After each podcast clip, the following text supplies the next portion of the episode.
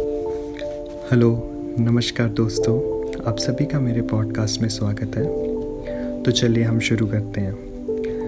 पिछले 300 वर्षों में विज्ञान ने मानव जाति के लिए जिस बेहद विशाल समस्या को जन्म दिया है, वह स्वयं अपने लिए सम्मान की संभावना को पूरी तरह खत्म कर देना। जिस क्षण व्यक्ति अपना सम्मान करना भूल जाता है उसी क्षण वह जीवन के सभी सुखों से किनारा कर लेता है। वह आत्मा वही एक शरीर की भांति रह जाता है। विज्ञान का यही मानना है कि मनुष्य जाति मात्र एक घटना परिणाम है। मनुष्य का अस्तित्व केवल एक घटना है।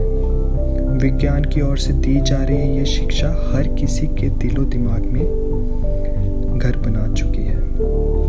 मनुष्य की सबसे बड़ी आवश्यकता यही है कि उसकी ज़रूरत किसी को जब आपको ये एहसास हो जाता है कि किसी के लिए आप ज़रूरी हैं, उसी समय आपको परमानंद की अनुभूति होती है। भले ही आप किसी एक ही व्यक्ति के लिए ज़रूरी क्यों ना हो, आपको आपका महत्व समझ आने लग पड़ता है। संतान को एक माँ के रूप में आपकी ज़रूरत है। आपके पति को पत्नी के रूप में आपकी ज़रूरत है। आपके दोस्त को एक दोस्त के तौर पे आपकी ज़रूरत है। ये एहसास संतुष्ट होकर जीने के लिए काफ़ी है। आपके बिना कोई अधूरा महसूस करेगा। आप किसी के लिए भी ज़रूरी हैं। यह बात आपके जीवन को अर्थ देती है। एक धार्मिक व्यक्ति वही है जिसे ये ज्ञान हो जाता है कि ब्रह्मांड में उसकी ज़रूरत है। ऐसी स्थिति में उसकी खुशी का कोई अंत नहीं।